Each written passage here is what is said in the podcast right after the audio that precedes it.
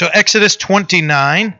Uh, last week we uh, was it just last? Oh no, it was two weeks ago, right? Because I was sitting there like I, I, was doing my notes, and I'm like, it feels like it's been two, three weeks because it's been two weeks. Uh, we were down in, in Virginia last week, and Tom filled in on Wednesday night. So now I know why I felt there was. I'm just now realizing this, right? Okay, so it's taken me all week to realize this.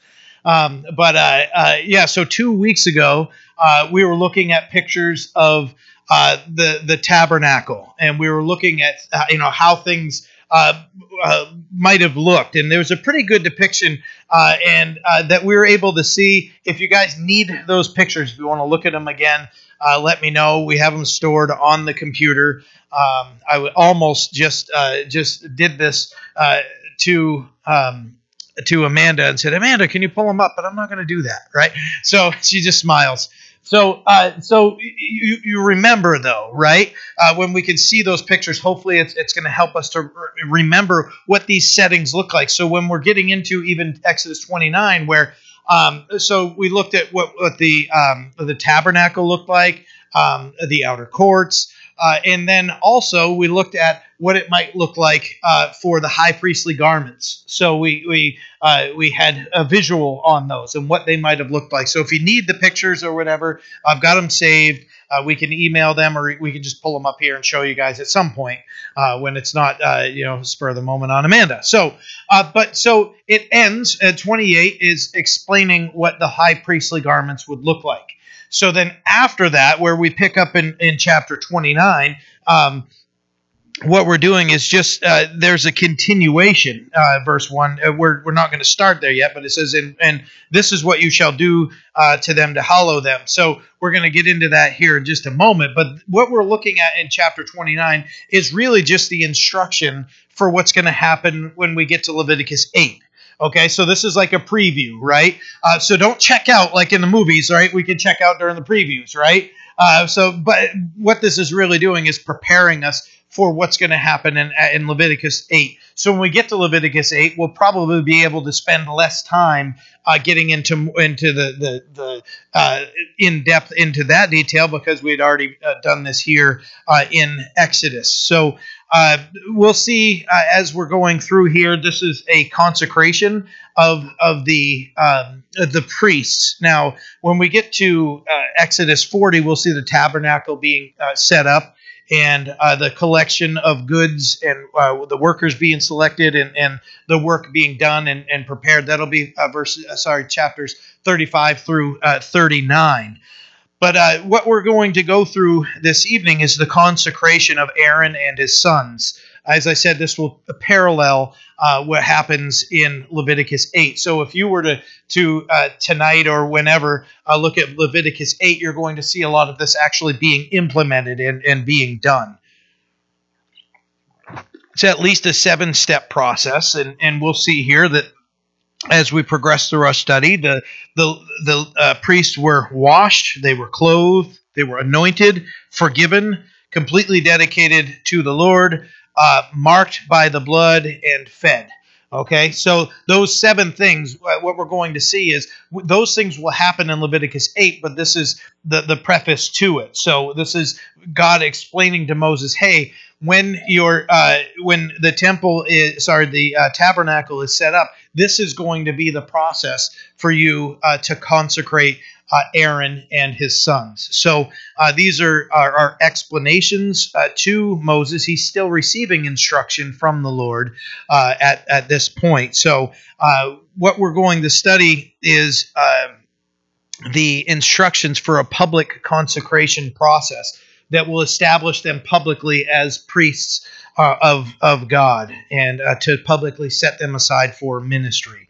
So uh, that's that's where we're picking up here. So verse one says, "And this is what you shall do to them to hallow them, uh, uh, them for ministering to me as priests. Take one young bull and two rams without blemish, and unleavened bread."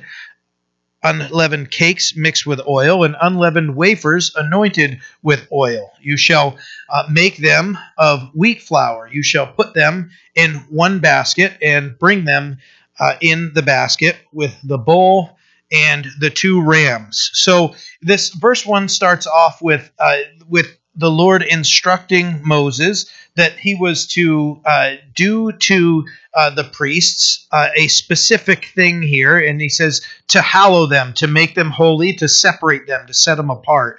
So Aaron is, and his sons were to be separate uh, from the rest of of Israel. Uh, their job was to minister uh, on behalf of the Lord and to minister to the Lord uh, on behalf of Israel. So they were in a very special place uh, to serve as priests before the Lord. It says that they were to bring a uh, he was to bring a bull and and two rams. Uh, and also un, unleavened bread and unleavened cakes and unleavened wafers. Now, um, this uh, this constant reminder of so when you consider leaven, it reminds of, of, of a few different things in the scriptures. So uh, there can be the the remembrance of uh, Israel quickly leaving Egypt, and they didn't have time to bake the cakes that they were supposed to, so they had to take unleavened uh, cakes with them. So uh, they it's also a uh, reminder to them while they're remembering that uh, that oh hey we didn't have time to do it. They're also going to remember why not? Because god was delivering us. So there's the remi- uh, the reminder in that that god was working and delivering them also and it's also a reminder of sin. You know that uh, the leaven is a picture of sin uh, in the scripture. Now, considering uh, what's being said in 1 Corinthians 5, uh, Paul is dealing with pride and arrogance uh, there, and he's telling them that in verse 6 of 1 Corinthians 5, he says, Your glorying is not good. Do you not know that a little leaven leavens the whole lump? Therefore, purge out the old leaven, that you may be a new lump, since you truly are unleavened. For indeed, Christ, our Passover, was sacrificed for us. Therefore, let us keep the feast, not with old leaven, nor with the leaven of malice or wickedness, but with the leaven, the unleavened bread of sincerity and truth that that unleavened bread would represent sincerity and truth also. You know leaven is yeast right? So yeast makes things rise right? So so leaven yeast uh, were uh, a, type of an a example of that god would use to represent sin.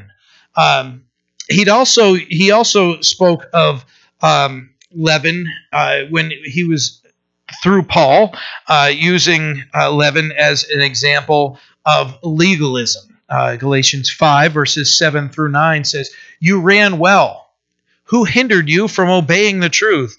This persuasion does not come from, uh, from him who calls you. A little leaven leavens the whole lump. Now, Paul is dealing with legalism uh, in the church at Galatia, where they had returned to uh, trying to obey the law uh, for, uh, for their salvation. So they were trying to mix grace and works together. And Paul's saying, You foolish Galatians, what are you doing? So, what he's saying here is, don't you realize that a little bit of leaven, a little bit of legalism can affect everything else? So, so when we look at these uh, these unleavened cakes, uh, there's there's for good use, uh, a good reminder of what God did and delivered them very quickly. But He also uses yeast and, and leaven as a reminder not to uh, you know return to legalism or not to uh, conduct ourselves in sinful ways, so that that sin would be uh, not be a part of our lives. So, this second portion that we're going to get into, verse four. So, the first section uh, covered the uh, the the uh, the washing. Uh, sorry, the first section uh, uh, just covered what was going to happen. he was kind of setting the stage with them. Now, what we see here is is the washing that was going to take place here. Verse four says, "And Aaron and his sons."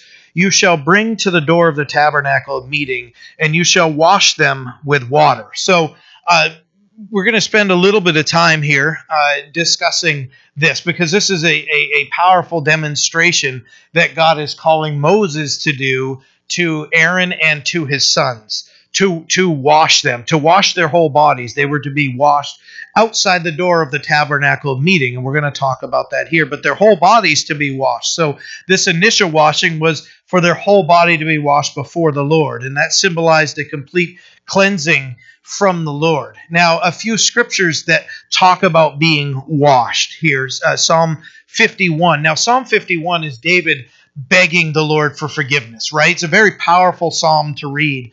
Um, uh, where you see a, a, heavy and broken heart being poured out before the Lord. And and what it says in verse 7 of Psalm 51 is purge me with hyssop and I shall be clean. Wash me and I shall be whiter than snow. The washing that comes from the Lord. So with Moses doing this washing of of Aaron and his sons, it's representing the Lord washing them and and and cleansing them so that they can be clean to be able to minister on behalf of Israel.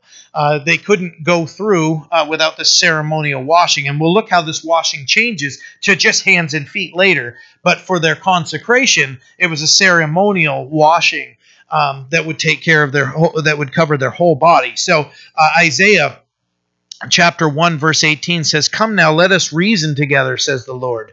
Though your sins are like scarlet they shall be white as snow. Though they are red like crimson they shall be as wool. That you know when the lord gets involved and and the lord is washing it covers all of us right we know you're going to be familiar with this scripture. I've, I've, I've referenced it uh, many times. 1 Corinthians uh, 6 11, uh, when uh, Paul is writing about those that have been washed by the Lord, it says, because right before this is a list of all people that won't inherit the kingdom of God.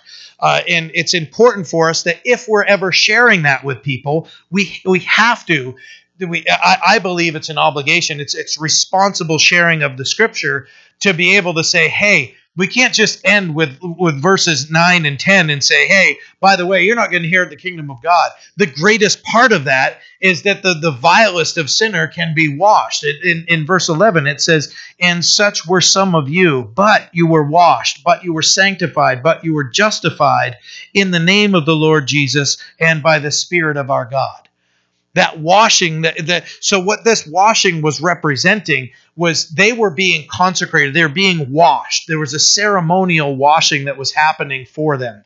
It wasn't just like hey go take a shower and come in here. This was a ceremonial washing no doubt showing and and a picture of a washing that was coming from god that would wash us uh, clean of sin so it says that you shall wash them. Moses was supposed to wash them. That's an amazing thing in and of itself. So they were to be washed outside the tabernacle uh, before entering. Remember the picture we saw, right? We saw the outer court and we saw the, the basin there. They were to wash their hands and their feet before going in to the tabernacle and and and we'll look at scripture that supports that here in just a moment uh, so they didn't wash themselves but they were washed that's important for us to understand theologically, right? That they weren't supposed to wash themselves. It was a picture of somebody else washing us. Uh, it was it was a picture of God washing us. We can't wash ourselves clean.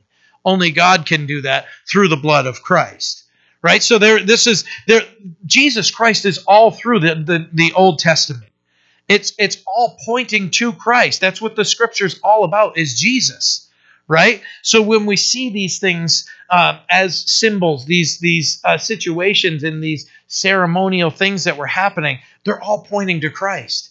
They're all pointing to Him. It's an amazing thing for us uh, to recognize. Now, um, and when we get to Exodus chapter 30, uh, we're going to see that uh, they were to, um, so after this consecration, they were to wash their hands daily. Uh, and we'll get into that when we, uh, next week, uh, Lord willing, we'll get into Exodus 30 and we'll discuss, you know, what they were responsible to do uh, also. So, um, but to, to wash their hands and feet. And we'll see that listed in there um, next week, Lord willing, like I said. So, now, speaking of the whole body being washed and the hands and the feet, later Jesus would say uh, that uh, we need to walk with him. And in order to do so, and uh, John, uh, Jesus said in John chapter 13, verse 10, Jesus said, He who is bathed needs only to wash his feet, but is complete, uh, but is completely clean, and you are clean, uh, but not all of you. So that clean walk with the Lord is what what Jesus is talking about. That our feet would be clean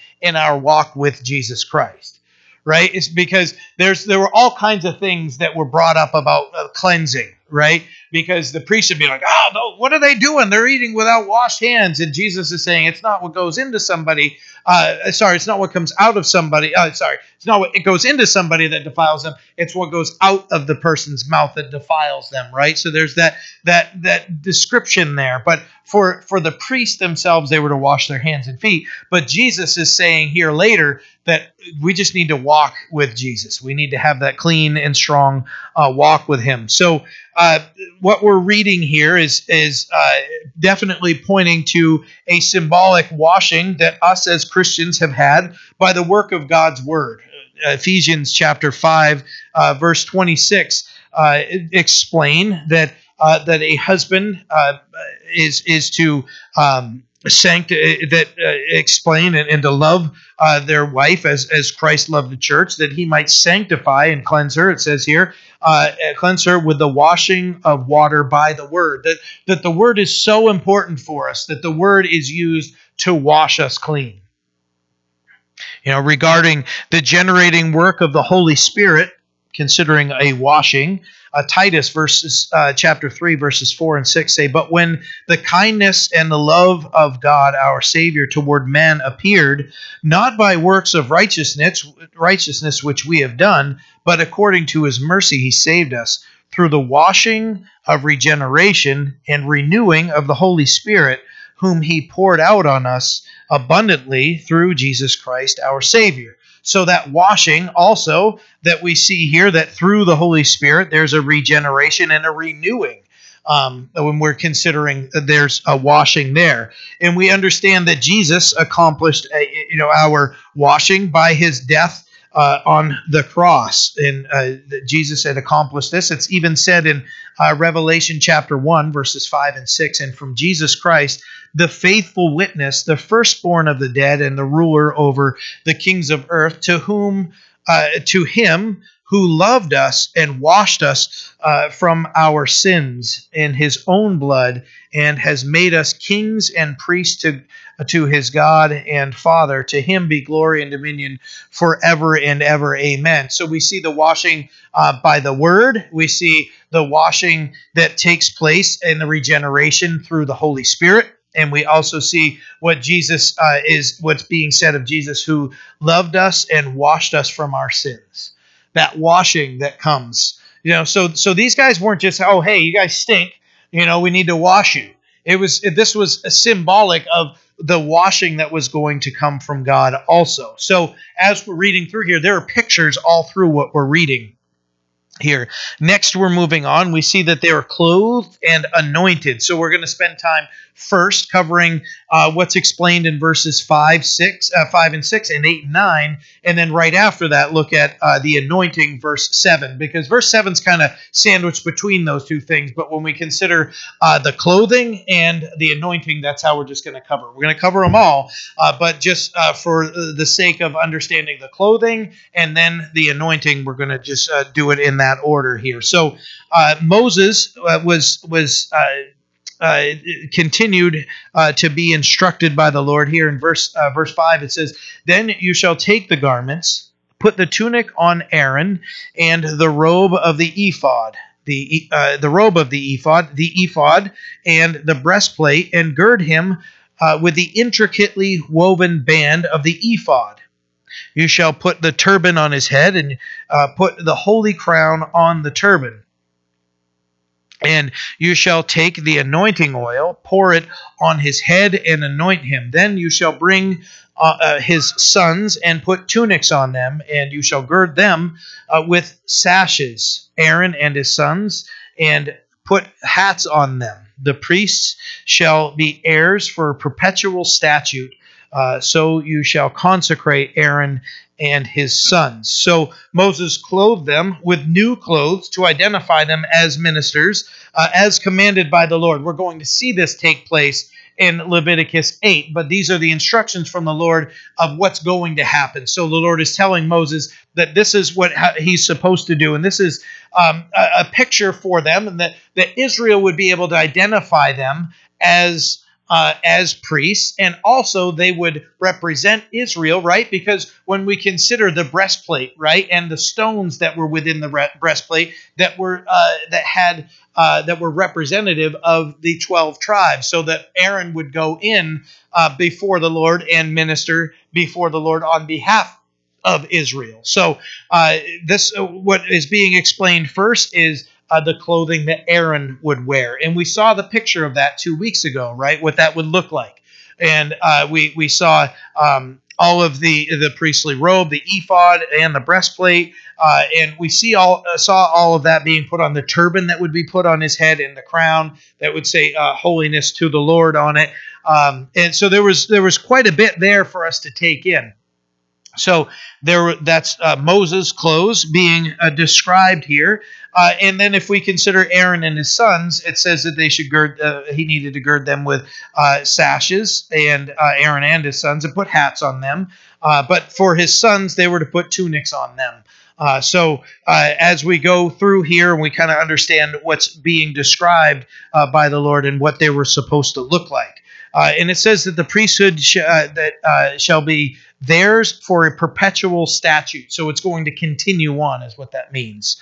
Uh, and you shall consecrate Aaron and his sons. So uh, not only were those priestly robes for them to wear when they're ministering uh, to the Lord, but also to minister and and uh, to show Israel that uh, they were representing the Lord, uh, uh, the Lord to them. So uh, it's also for us, we can look at this and, and it's a picture, what they're wearing and their, their clothing is a, a picture that um, it should be evident to those around us that we belong to and serve God. Our lives should be um, reflecting the fact that we serve God. The character. I'm not talking about, we don't need to dress like that these days uh, to show people. Hopefully not, because when I saw what the high priest had to wear, not very, you know, appealing to me. I, I wear flannel and jeans. Uh, this is what's comfortable to me. This is, you know, uh, lined. I'm warm, uh, but I'm not sweating. So I, I, love. I'm comfortable right now. I prefer this. But uh, but you know, for the high priest, that's what they would have to wear, and that's several thousand years ago, and you know, different apparel. But this was all pointing to something. Now, but when we consider what do people see when they see our lives? What characteristics are they observing? Are they observing characteristics that reflect people that have been changed and that that uh, represent God well? So, in the life of the believer, there should be uh, characteristics seen.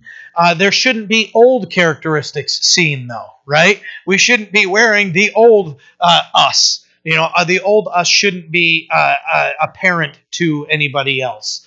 Uh, what should be uh, apparent is the new us. I was able to share this with my barber today. I was telling Shane I was excited just getting a haircut, and, and I know her uh, personally. I, I, I, grew up with her brother, and um, so she just asked me how things going at the church, and and then just asked about different ministries at the church. I'm like, this is awesome. Door like flung wide open, and I'm sharing and and uh, I was just explaining some things, and Way of Escape came up, and I was able to share with them uh, that that what we have to offer is a newness of life in Christ. That there there isn't uh, the fact I've I've recently seen uh, a friend of mine post uh, that they uh, have reached a certain point of a milestone um, in their sobriety, and I think they got um, I think it was a keychain uh, of five years of sobriety. I think it's a keychain. So correct me if I'm wrong. Eh, what's that? Is that right? Yeah. Uh, and you know what? I'm so blessed that that person has been sober and they haven't uh, partaken in because their life was almost over because of that. But but I was heartbroken when I saw the post that said I you know I am an addict. And uh, yes, do we deal with an addiction to sin? All of us as Christians, absolutely, right? And the Lord sanctifies us from that, right? He, he pulls that out of our lives as we move forward in our relationship with Him. But our identity as Christians is in Christ. Our identity isn't our addiction. Does that make sense?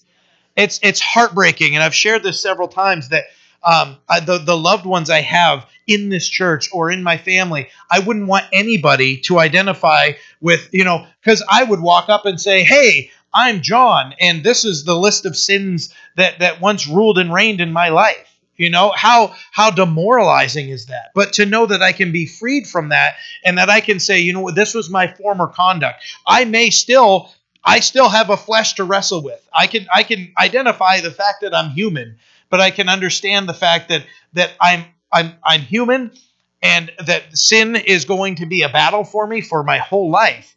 But, uh, but what does James say? If we say we don't sin, we're calling God a liar.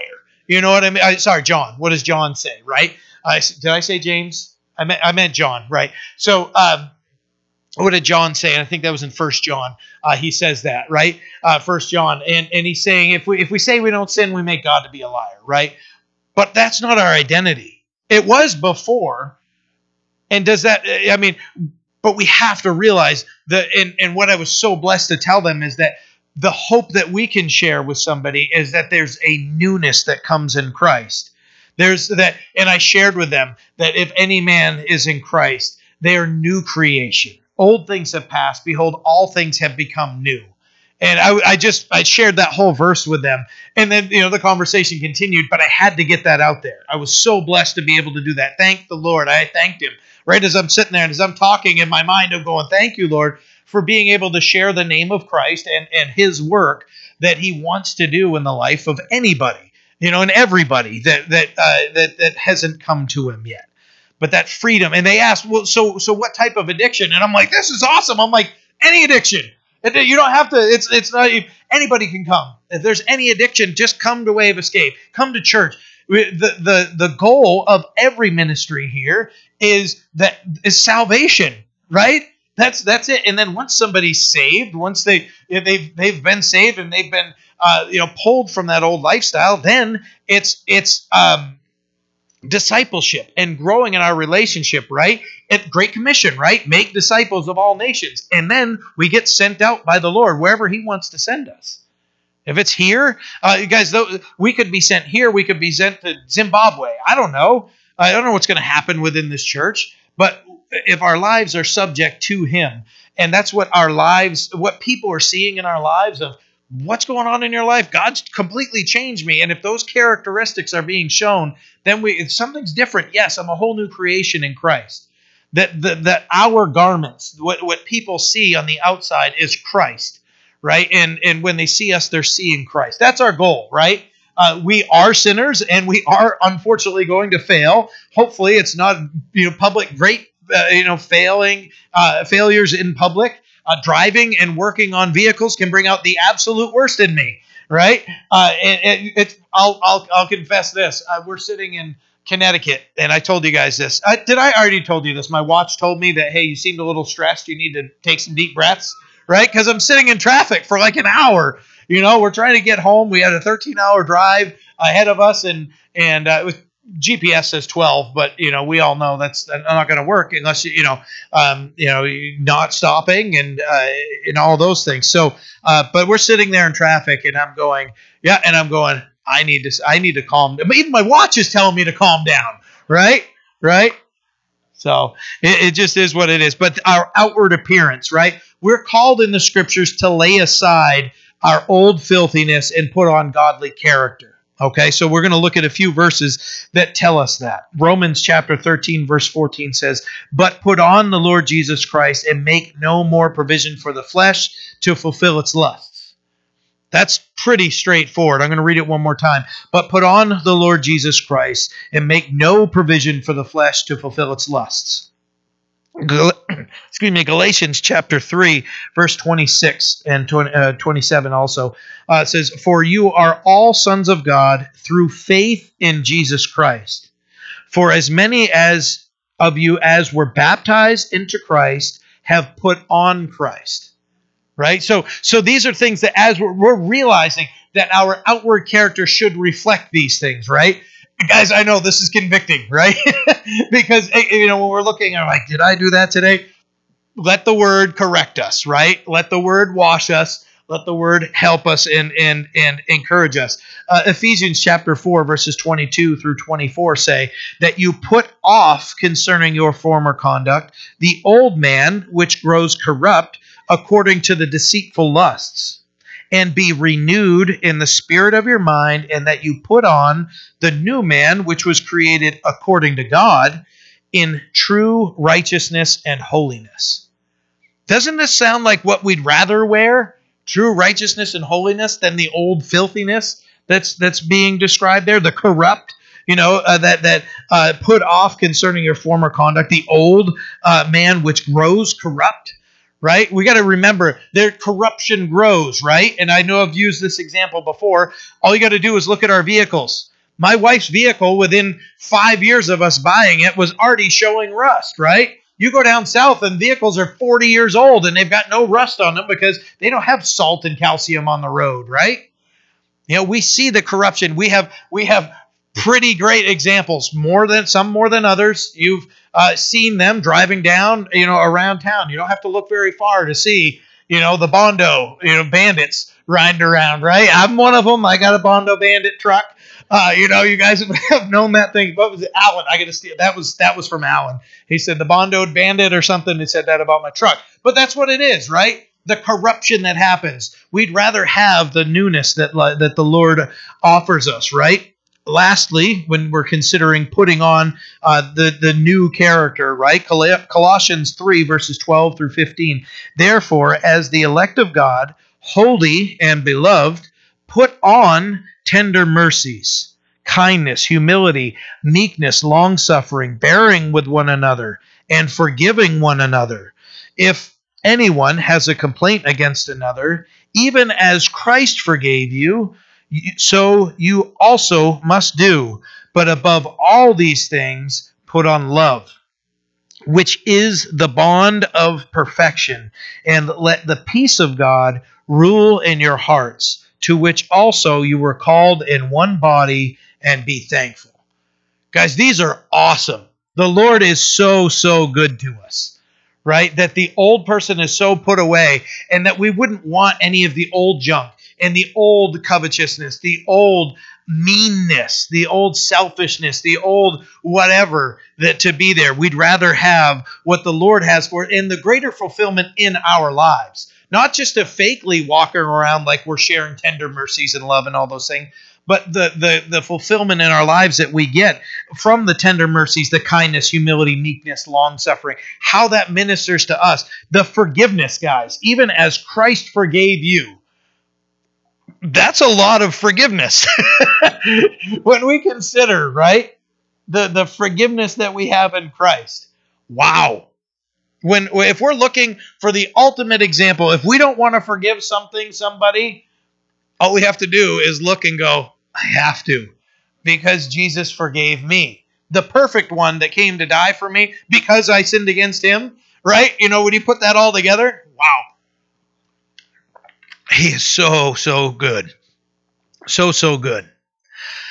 So, considering the anointing that we read of, and we're going to read verse 7 uh, again, it says, And you shall take the uh, anointing oil, pour it on his head, and anoint him. That's anointing, um, spe- a special anointing that would be. Uh, that would happen for Aaron as the high priest. It's a picture of the Holy Spirit being uh, granted to prophets, priests, and kings for power and service to God. That's what the ceremony. That's that's why uh, the uh, the oil would be poured over them. It was a picture of a, a uh, of the Holy Spirit being granted to uh, when you look at the whole the the uh, Old Testament, the prophets, uh, the kings and the priests would have a special anointing over them. And as I said, the picture of the Holy Spirit being granted to them to give them power in their service. So Moses would anoint uh, Aaron and it would run off his head onto his breastplate.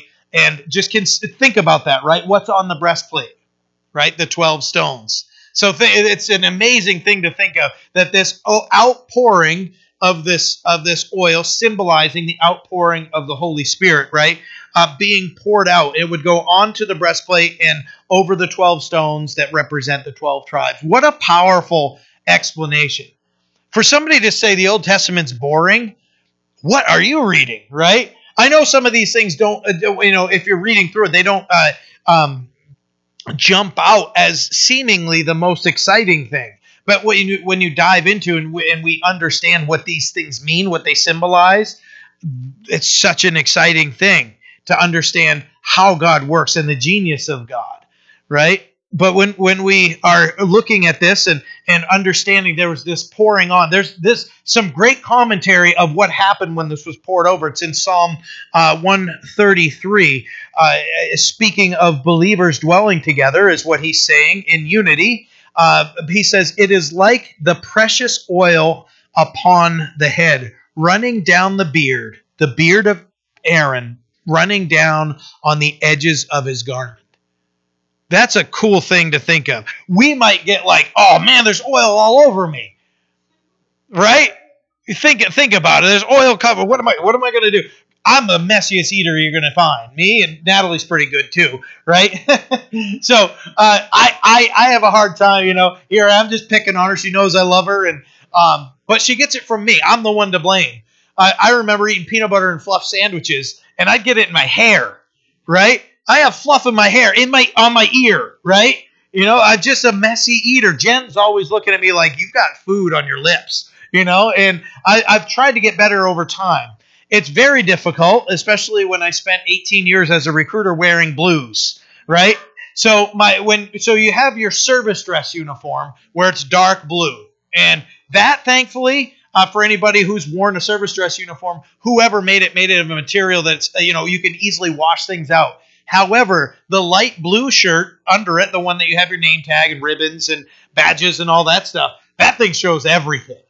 You know, and I used to have to wear that five days a week when I first went into recruiting, and I would be eating like very carefully, right? And I, and and sometimes because I knew myself, I would take my lightweight blue jacket and zip it all the way up to the top, so that if anything happened, I could do without my my jacket. You know, that's my my normal everyday. But I I, I would want to cover myself. This is oil that we want all over ourselves, right? When that's a symbol of the Holy Spirit being poured out upon us, right?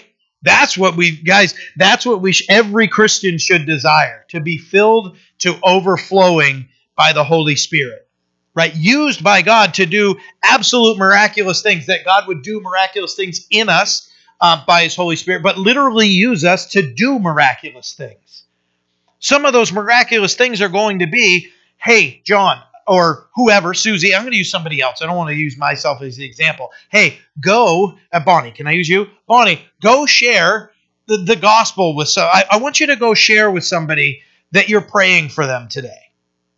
That is supernatural when we hear that from the Lord and we go and do that. And uh, no doubt, I, I, I know I've heard enough of these stories, tears start flowing, right? And God ministers to that person's heart. And you're able to say, I'm nothing special. God just told me to come over here. You guys ever experience those things where, like, you have no idea why your truck just needs, you know, a battery and you got to go into the store, you get it, and you're just like, man, I just blew $200 on a battery. And, oh, hey, you know, you have a divine appointment and you meet with somebody that needs to hear what God is doing in your life or a reminder to get back to church, right? We don't know if we understand that all things work for the good for those who love God and are called according to his purpose, that God is orchestrating, he's he's steering us. His Holy Spirit is leading and guiding us throughout the day to do those things. That's the empowering of the Holy Spirit. So much so that some are some are given gifts of healing, right? Somebody just walk right up and just put their hand on them and say and just pray. And we've seen guys, I realize that the spiritual gifts have been so greatly abused so greatly abused that people are afraid to talk about them. People are afraid to to just like put a hand on somebody and be like, I don't know if I'm hearing this or anything. Just do it. Just put your hand on them and, and ask God to heal. Lord, heal this person in the name of Christ. If he does it, great. Maybe there's a spiritual healing that needs to happen. I don't know. But if we're following the Lord, we can't be afraid if the Lord is telling us, put our hand on somebody and pray for them. Can, those are the miraculous things that we don't know, that we don't have that power in and of ourselves. But when we see the symbol, uh, symbolism here, they're being set apart. And this is a, a, a, a picture of the pouring of the Holy Spirit being put on a special calling on this person, that, that they would have a powerful ministry. There's so much that when when Saul when David wrote in Psalm uh, 133, it, Psalm 133 is only three verses. It's really cool. It's powerful too. But when it's saying it's like precious oil on the on the head, running down on the beard, the beard of Aaron, running down on the edge of his garments, right, covering everything. That it's a symbol there. That's not the oil you want off of you. That's the oil you want on you. That's such a powerful thing. When anointing the 70 elders in Numbers uh, 11, uh, the second part of this, uh, uh the second portion of Numbers 11 29. Uh, you'll probably see that is what I'm going to read. Oh, uh, this is what's being said by Moses. Oh, that all the Lord's people are prophets, were prophets, and that the Lord would put his spirit upon them. He's just saying because there's a question like, oh, are, are, they ministering? Should they be ministering? And he's like, oh, that everybody would be ministering. I'm not the only minister, right? And what he's what what Moses is saying here is that oh, that the Lord's people were prophets, and that the Lord would put His Spirit upon them. We want to live a, a life of victory in the Lord. That comes from the Holy Spirit right? We have God the Father, God the Son, God the Holy Spirit. The Holy Spirit with us to live the Christian life, that's where we find power right? So understand the the empowerment that we want in our lives to have victory over sin is found in the holy spirit. As we're in the scriptures we're submitting ourselves to the scriptures the holy spirit gives us victory over those things. Oh, the spirit teaches us leads us empowers us seals us fills us uh, to minister and uh, to use as he leads us. Important thing to understand about the holy spirit he is with us and he's in us and may he work powerfully through us right? Amen to that right? In us uh, that he's uh, he's with us he's in us and may he work through us. All right we finished 13 verses. So uh, nine verses right? But that's all right we're not in a rush. Verse 10 considering the uh, what, what's happening here i know I, I, I listed those seven things here. We're on to, I think, the fourth one is uh, the, the forgiveness uh, that they uh, would experience here that the Lord is speaking of. Uh, so the seventh thing being uh, that they were forgiven. Verse 10 You shall also have the bull brought before the tabernacle of meeting, and Aaron and his sons shall put their hands on the head of the bull then you shall kill the bull before the Lord by the door of the tabernacle of meeting. You shall take some of the blood of the bull and put it on the horns of the altar with your finger, and pour all the blood beside the base of the altar. And you shall take all the fat that covers the entrails, the fatty lobe attached uh, to the liver, and the two kidneys, and the fat that is on them, and burn them on the altar. But the flesh of the bull and its skin and its offal you uh, shall burn with fire outside the camp. It is a sin offering. Now, uh, this would be uh, conducted for seven days, uh, for every day of the seven days of the consecration process. Uh, we'll see that more when we get to verses 36 and 37. But this would be this would happen for seven uh, each day for seven days. Um, and w- this is happening for the cleansing of the priests and for the sanctification of the altar itself, uh, where they would be ministering. So this is a sin offering. This would have to happen first uh, for the forgiveness of the ministers. So um, the innocent, uh, what we see here is the innocent dying for the guilty. That they would place the burden of their sin on the innocent bull, and then they would uh, they would kill the bull uh, and uh, when we understand what really what they're doing is uh, placing the burden of their sins and they would press it upon the innocent. So it's hard to think of, right? It really is. But when we understand the sim- uh, the symbolism of it is is that that thing is dying because we are guilty. You know, if there's any, uh, you know, yes, we should feel bad that that thing had to lose its life because we're sinners. It's our fault, right? Uh, and and the Lord was giving them the picture of the innocent dying for the guilty. So uh, what we see here is that the best of the animal would be burnt before the Lord. The rest would be burnt outside the camp because it's a sin offering. Now, uh, consider that Christ died outside of Jerusalem.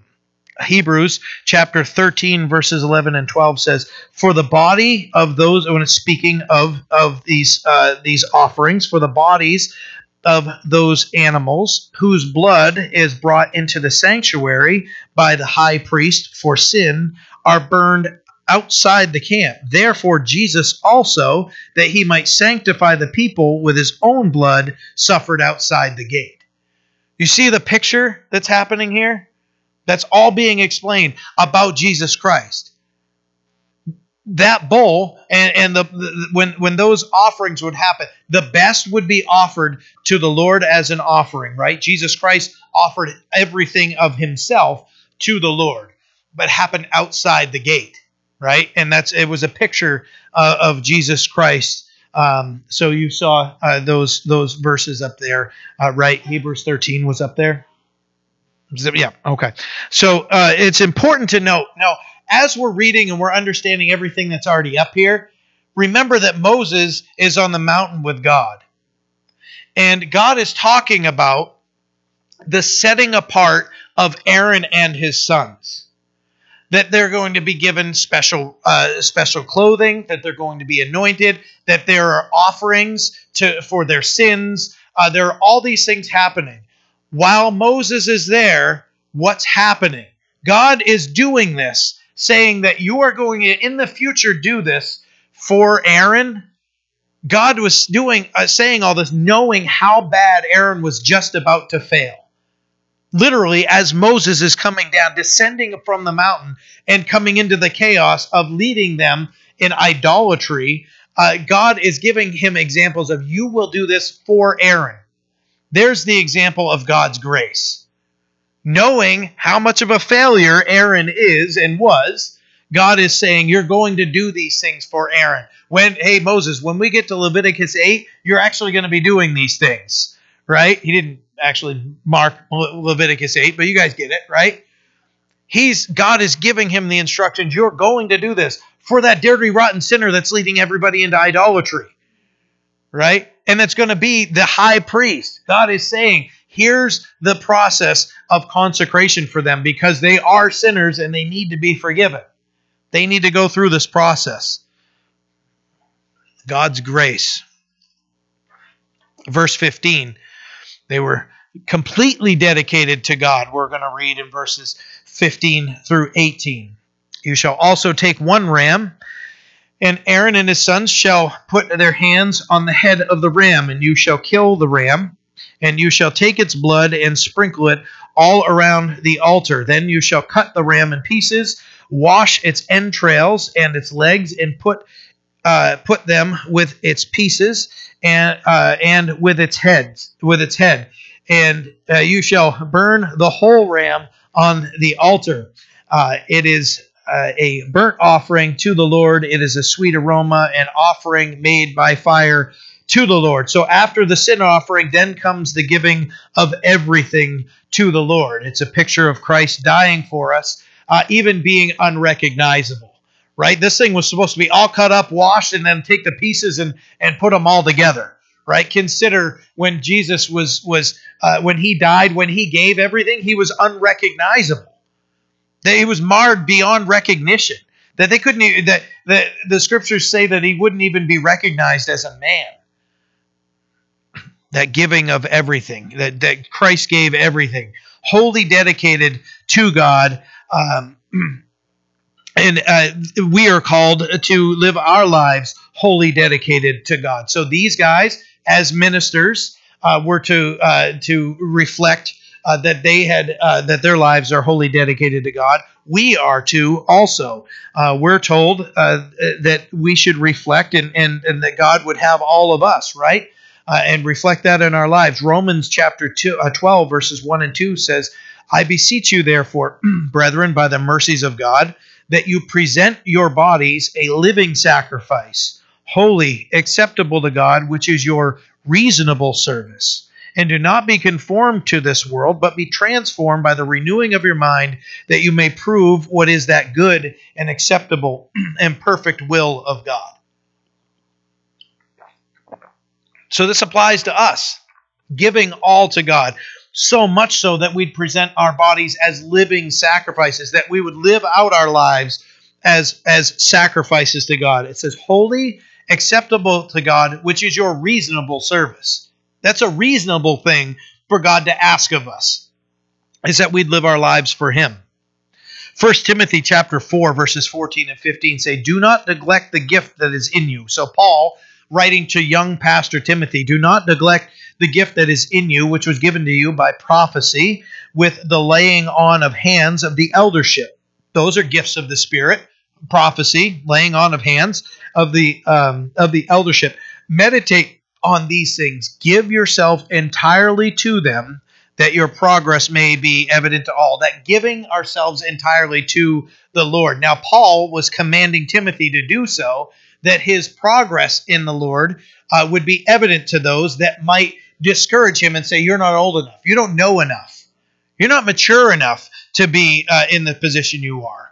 Well, if the Lord said that uh, that he was supposed to be there, and and Paul was saying, "Hey, don't let anybody despise your youth," then make it evident to everybody that you are completely uh, giving yourself entirely to the scriptures. And what that means is is know the scriptures and submit yourself to them.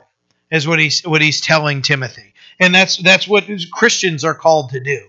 That that right. That, so that that character that we're reflecting is another thing uh, should reflect the fact that uh, our lives are completely dedicated to God. Verses 19 through 22 are going to tell us that the priests were to be marked by the blood. Verse 19 says, You shall also take the other ram, and Aaron and his sons uh, shall put their hands uh, on the head of the ram. Then you shall kill the ram and take some of its blood and put it on the tip of your of the right ear of Aaron and on the tip of the right ear of his sons on the thumb of their right hand and on the big toe of their right foot and sprinkle the blood all around the altar. Sounds interesting, right? As we're reading, there's a, place, a purpose for it. And you shall take some of the blood that is on the altar and some of the anointing oil, and you shall sprinkle it on Aaron and on his garments and on his sons. Uh, and on the garments of his sons with him, and uh, he and his garments shall be hallowed, and his sons and his garments, uh, his sons' garments with them. Right, the ram of consecration is is uh, is being uh, discussed here. Uh, so Leviticus chapter 17, verse 11, the first uh, few verses of the words of that verse say, "For the life of the flesh is in the blood." So the life of the flesh is in the blood, right? So when we're talking about this ram's blood and and everything, uh, when we consider, uh, I, uh, speaking of blood, some people it makes us a little uneasy, right? I, I remember being in health class and uh, we were talking, and I probably shared. I have a problem with sharing things multiple times. I think most of us do, but if I haven't, this is a funny one. Uh, being in health class and my health teacher's talking about uh, somebody, a hockey player that got cut, and um, and the jugular right? That you can just guess, right? The guy survived recently. Somebody actually just died from that professional hockey player uh, overseas. Um, but as they're talking about this, this kid behind me passed out in health class. Just the mention of blood, okay? Blood is a messy thing, right? And and it, it is. It's it's something that makes uh, many uneasy. But when we understand the reasoning for it, when God says that that blood uh, is uh, that the that the life of the flesh is in the blood, that there's, there's a powerful uh, thing that's being displayed there. Now, this is this seems weird, right? That somebody would dip uh, dip their uh, finger in and get some blood and put it on the ear, the right thumb, the right ear, the right thumb, and uh, the right big toe, right? So probably something that might you know get our spark some attention if we're you know uh, just uh, somebody says oh, so tell me a little bit about the bible. Okay let's talk about blood on the ear the big toe uh, i mean uh, and, and on the thumb right? But what do those things symbolize right? There's there's great symbolism here. You know the ear listening to god's word the thumb doing god's work the toe walking in god's way right the, the symbolism that comes from uh, with these things. It says that their garments uh, would be consecrated, uh, would be hallowed, uh, so they would be made clean to serve, uh, marked by the blood. You know, the priests, uh, so that the priests could serve themselves, that they would actually have blood on them that would be uh, represent living sacrifices, right? Like it says in uh, Romans chapter 12, verse 1. We present ourselves living sacrifices, literally bearing the blood on them. Lastly, uh, we see that they were fed. Um, now, when I say lastly, we still have many verses to read, but as far as diving into things, this is the last one that we're going to dive into very uh, in uh, into more depth. Verse 22 says, "Also you shall take the fat of the ram, the fat of the tail, and the fat that covers the entrails, the fatty lobe attached to the liver, the two kidneys, and the fat on them, the uh, the right thigh, for it is the ram of consecration, and uh, of the loaf of uh, of one sorry one loaf of bread, one cake uh, made of oil, and one wafer from the basket of the unleavened bread that is before the Lord. And you shall put all these in the hands of Aaron and his sons, and you shall wave them as a wave offering before the Lord. You shall receive them back from their hands and burn them on the altar as a burnt offering, as a sweet aroma before the Lord, is an offering made by fire to the Lord. Then you shall take the breast of the ram of Aaron's consecration and wave it as a wave offering before the Lord, and it shall be your portion. And from the ram of the consecration, you shall consecrate the breast of the wave offering, which was waved, and the thigh of the heave offering, uh, which is raised, of that which is for Aaron, and that which is uh, for his sons. It shall be from the children of Israel for Aaron and his sons by a statute forever. For it is a heave offering. It shall be a heave offering from the children of Israel from the sacrifices of their peace offerings. That is, their heave offering to the Lord. A lot of offerings, right? Essentially, what we're seeing, we're going to go highlight this. The fat, the fat tail, the fat of the entrails, the fatty lobe, the kidneys, the right thigh, uh, uh, and bread from Moses uh, to Aaron and his sons to take them, wave them as a wave offering. Okay, Moses would then receive them them back. Um, uh, and uh, they would be burned on the altar, right? So uh, they would get all these things, and they would be uh, all the the meats, and they would be ready to be burned. And then he would take the bread uh, and uh, give them to Moses and Aaron, and they would wave them as a wave offering. Then he'd receive them back, put those on uh, the altar, and offer them to the Lord a sweet aroma. Uh, if you're with me on that. And then the breast of the ram for Aaron's consecration, that would be waved as a wave offering, and that would be for Moses. So then the breast of the wave offering and thigh of the heave offering would be for Aaron and his sons. So now they get to actually, where I said they would be fed, they're sharing in the fellowship of a meal and they would eat med, uh, meat and bread. So that's the summary of everything we just read, right? That, now these guys get to eat, right? It all sounds good. I didn't have dinner tonight, so I that all sounds really good, right? And uh, who was it? I was I was uh, I was Josh before the service. He was talking about some place uh, in uh, uh, one of the harbors, Bass Harbor, that, that, has good food. And I'm like, oh, thanks, Josh. now I'm hungry, right? I was fine before that. And I was giving him a hard time, right? But when I read this and they're eating meat um, for Thanksgiving, we had brisket, you know, and and uh, when uh, my brother-in-law had had uh, texted me, he reached out and he's like, "Do you guys want turkey or brisket?" That's an absolute every time, 100% of the time, a no-brainer for me. I don't really like turkey. I'll eat it because it's there, but if I eat turkey like twice a year, that's probably like once too many.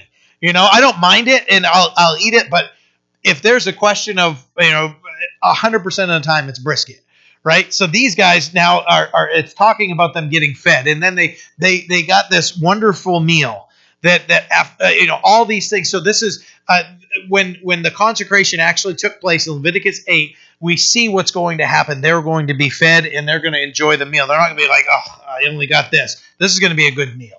This is going to be good. And they're going to have the fellowship uh, and the, the meal at the same time. The fellowship and feasting, right? We do that a lot here. We've made that's the joke is that every different Bible study we have here eats. It's biblical, right? So so we're good. Notice it ends there saying it's from the children of Israel. So this is an offering from them to provide for Aaron and his sons uh, to serve God. It's a statute forever. What a wonderful way for everybody to be involved in this in this what's taking place here, right? That God is including everybody. Uh, it's a, it's a, a, great thing to see. You know, God calling everybody to give and worship, uh, to be a part of worship, and all of those things that they could be a part of this.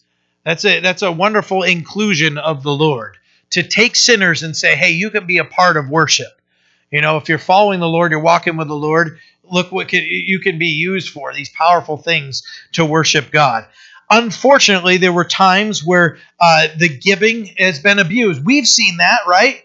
That's why a lot of pastors hate talking about giving, right? Because you've had the ones that have abused it so much right? And unfortunately, there's so much of it being used now that people, when they realize, oh, we need this budget, we've got to, because of the works of, of man, that we've got to do this budget and this budget. And we've got to, you know, we have an advertising budget. We have this, this, and they're pushing up. Let God do the leading. Where God guides, God provides, right? We're not going to do fundraisers, right? We might do, you know, if, if somebody's, you know, faced big uh, catastrophic things, we might do something like bake sales and spaghetti dinners and stuff. But if God wants to do a work here, He's going to do. He's going to provide for us. We don't have to worry about any of that. We can just trust Him to provide for us. But when it comes down to uh, to people exploiting, we saw uh, if you, will you'll, you'll find in uh, 1 Samuel chapter two, uh, Eli's sons taking advantage of people, right? And uh, uh, there's Malachi one. Um, where God is addressing polluted things being offered to him. God's getting the second, third, fourth. Oh, hey, yeah, you know, I've got this. Uh, I'm not really using it. Here's here's a broken lawnmower for the church. You know, back back then, uh, an equivalent, right? It's like, yeah, this thing's got two wheels, uh, oil shooting all out of it, might start. You know what I mean? Okay, who's going to be blessed? Be like, we needed a working lawnmower right? you know, it, it's just kind of one of those things. You know, that if we're offering uh, to the Lord, the offerings aren't to be abused, and it's not supposed to be, hey, God, I'm going to give you what just doesn't work anymore because it's no longer useful. That type of thing. Um, I'm going to try. I'm, i think I'll uh, um, I'll get to a certain point here, um, and then we'll just probably stop because, well, you know what? It's my last page. We're just going to read through it. So, uh, verse uh, 29 says, "And the holy garments of Aaron shall be his sons after him." to be anointed in them uh, in them and to be consecrated in them. So that's going to be a perpetual thing that would keep uh, coming down. Verse 30 says, That son who becomes priest in his place shall put them on for seven days when he enters the tabernacle of meeting uh, to minister to the holy place. So, uh, in the holy place. So, the same seven day uh, process for Aaron's successors also is what's being described there. All right, so uh, verse 31, more food uh, for them. Uh, verse 31 says, And you shall take the ram of the consecration and boil its flesh in the holy place. Then Aaron and his sons shall eat the flesh of the ram and the bread that is in the basket uh, by the door of the tabernacle of meeting. They shall eat those things with which the atonement was made to uh, consecrate and sanctify them, but an outsider shall not eat them because they are holy. And if any uh, of the flesh of the consecration offerings or the bread remains until morning, then you shall burn the remainder uh, with fire. It shall not be eaten because uh, eaten because it is holy. Thus you shall do to Aaron and to his sons according to all that I have commanded you. Seven days you shall consecrate them, and you shall offer a bull every day as a sin offering uh, for atonement. You shall cleanse the altar when you make atonement for it and you shall anoint uh, to anoint it to sanctify it, right? So those seven days. Uh, to the, the blood of the bull uh, with them and uh, on the altar. We already uh, discussed those things. Verse 37 says, Seven days you shall make atonement for the altar and sanctify it, and the altar shall be most holy. Whatever touches the altar must be holy.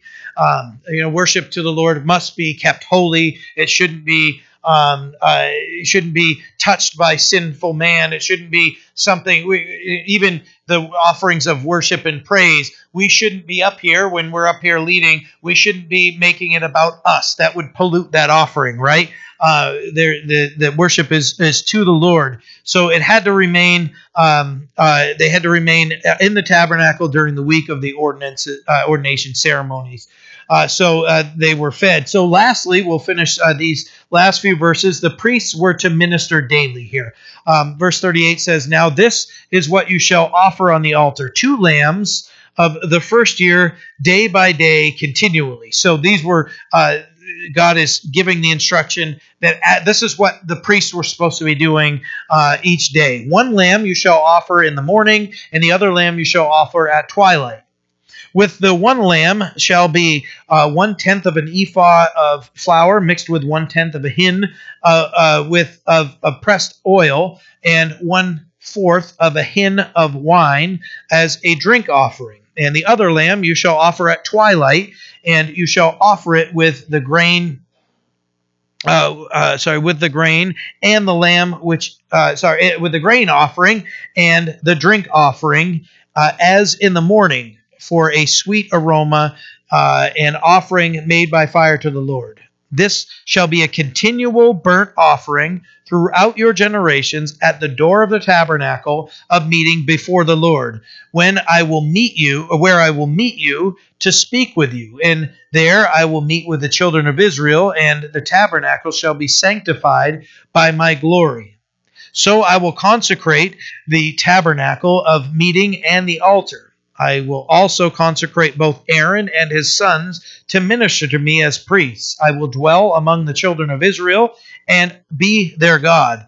And they shall know that I am the Lord their God, who brought them out of the land of Egypt, that I may dwell among them. I am the Lord their God.